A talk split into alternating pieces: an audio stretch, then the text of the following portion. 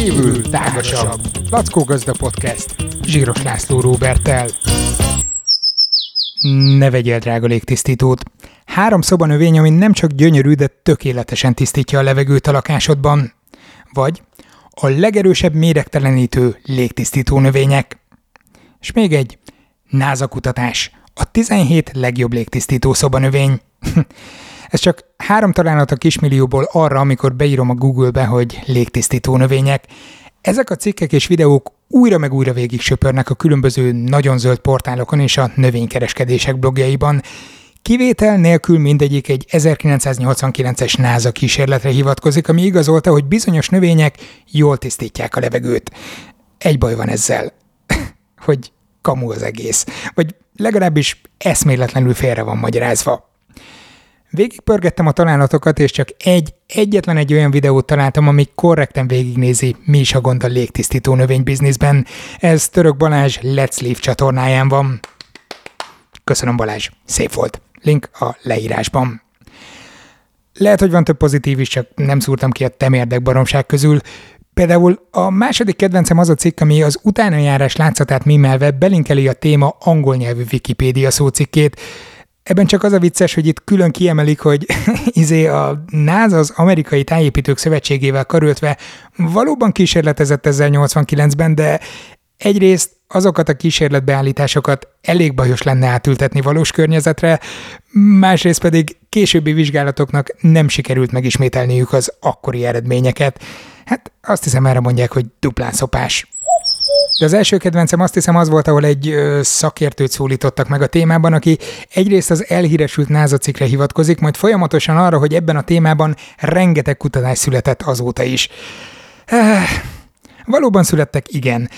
Rákerestem az elmúlt húsz évben publikált ezzel kapcsolatos tudományos folyóiratcikkekre, és rengeteg van, ami szegről végről kapcsolódik.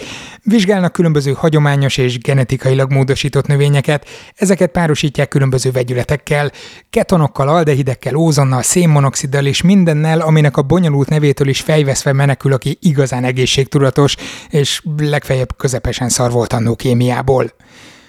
Sőt, még pozitív eredmények is vannak a cikkekben, mert a növények valóban képesek így vagy úgy megbirkózni bizonyos vegyületekkel, de ezeknek a kutatásoknak egy része nem arra irányul, hogy hány fogföldi ibolyát rak be az íróasztalodra, hogy ne legyen rákos a fénymásolóból kipárolgó vegyszerektől, hanem arra, hogy feltérképezzék az ezzel kapcsolatos élettani folyamatokat, de még azokkal a cikkekkel, amik kifejezetten azt igazolják, hogy valami nem kívánt légi cuccot képes hatástalanítani egy adott dudva, van egy apró bökkenő hogy ezt laborkörülmények között teszi.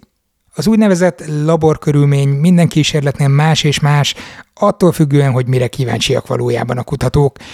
A sokat idézett NASA kísérlet például úgy nézett ki, hogy fogtak egy kisméretű kamrát, azt telezsúfolták olyan növényekkel, amit aktív szenes közegbe ültettek, majd bepumpáltak különböző vizsgálni kívánt vegyületeket nagy koncentrációban, és az egészet hermetikusan lezárták 24 órára.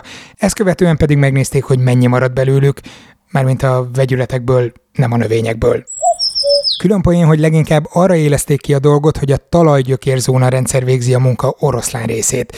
Ezt későbbi kutatások árnyalják azzal, hogy mindezt leginkább a közegben lévő mikroorganizmusok segítségével teszik.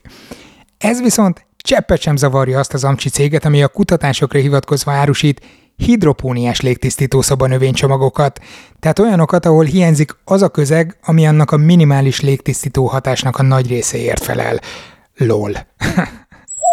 Az, hogy az eredményeket laborkörülmények között kell értelmezni, nem azt jelenti, hogy ja, tudóskáim úgy csalnak és hazudnak, ahogy tudnak, hanem azt, hogy a növények légtisztító képessége észrevehetetlenné törpül egyéb, a levegőminőséget befolyásoló tényezők mellett. Ahhoz, hogy ezek az apró hatások nálad is érvényesüljenek, nem azt a növénycsomagot kell megvenned, amit az ezzel kampányoló webshop összeállít neked, hanem ennek a sok száz vagy ezerszeresét. Persze a cégnek jó biznisz lenne, de te be se férnél a lakásba a dzsungeltől. Amikor ezzel kapcsolatban kirohantam szűkebb környezetben, előjött, hogy jó, de legalább párásítják a levegőt, és ezzel megkötik a szállóport. Jó, akkor egyrészt mondják ezt az üzletek, és ne arról kamuzzanak, hogy beraksz a szobában néhány cserép borostyánt, és lám, mennyit tettél az egészségedért. Másrészt viszont nem mondják ezt sem, mert ez talán még annyira sem igaz, mint a levegőtisztító képesség. A nappali páratartalmát még az is erősebben meghatározza, hogy kinyitod-e a fürdőszoba ajtót zuhanyzás után, mint az a, mint az a két csofat monster, amit mindig elfelejtesz megöntözni. Az átlagos mennyiségű szobanövény összpárásító képessége valahol a 120. helyen van az olyan tényezők után, mint a külső páratartalom, a falak anyaga, vagy a szobádban lihegő kutyák száma. Jó, amúgy meg minek ezen rúgózni. A növények emelik a szoba vagy az iroda esztétikai értékét, és kész. Ezek után nem mindegy, hogy tisztítják is a levegőt, vagy sem. Hát, szerintem nem mindegy. Ha valamelyik életmód influencer vagy zöld portál kipakolja, hogy a gyompálma légtisztító, oké. Okay. Vagyis az sem teljesen oké, mert egy újságírótól vagy egy ezzel foglalkozó hiteles embertől azért lehet, hogy elvárható lenne, hogyha már kapásból nem is ugrik neki a forrást értelmezni, de legalább azon elmélkedjen már egy percet, hogyha ez valóban ilyen fontos terület, akkor hogy a viharban nem ömlenek ezzel kapcsolatban a tudományos áttörések 34 éve? Mindegy, a kattintást hozza, jó lesz az úgy. Viszont amikor kertészetek azt részletezik, hogy azért vegyél tőlük bizonyos növényeket, mert azok a légtisztító képességükön keresztül hozzájárulnak az egészséged megőrzéséhez, mindezt az örökhitelesítő, méregtelenítő és náza szavakra hivatkozva, az már erősen súrolja a fogyasztó megtévesztésének a határát. Nem egyenlő persze a rákos betegekre tukmált pívízzel beveendő szupervitaminokkal, de amúgy meg hol kéne meghúzni a vonalat, hogy mi az, ami még belefér az egészségtudatosság illúziójába, és mi az, ami már nem. A lakások és irodák levegőjében valóban feldúsulhatnak nem kívánt vegyületek, ezek ráadásul nem is egységesek kémiailag. A nemesgáz radontól a szénmonoxidon át az illékony szerves vegyületekig nagyon sok minden előfordul.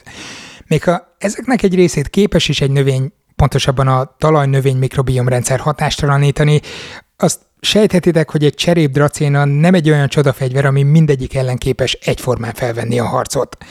Van viszont egy olyan módszer, ami a légtisztító növényeknél sokkal, de sokkal, de sokkal, de sokkal hatékonyabban járul hozzá az otthonaink levegőjének minőségéhez. Sőt, az egyik kutatás szerint ennek a hatékonysága olyan jó az illékony szerves vegyületek esetében, hogy ugyanehhez a hatáshoz négyzetméterenként akár ezer növényre is szükség lehetne, ami nyilvánvalóan nonsens, de a léptéket szerintem jól érzékelteti. Csodálom egyébként, hogy az épületasztalosok még nem repültek rá erre a marketing lehetőségre, pedig milyen jól hangzana. A NASA módszerénél is erősebb légtisztító hatás. Szellőztes rendszeresen a mi ablakainkkal. Kívül tágasabb. A Lackó Gazda podcastet hallottátok. Ez a műsor a Béton közösség tagja.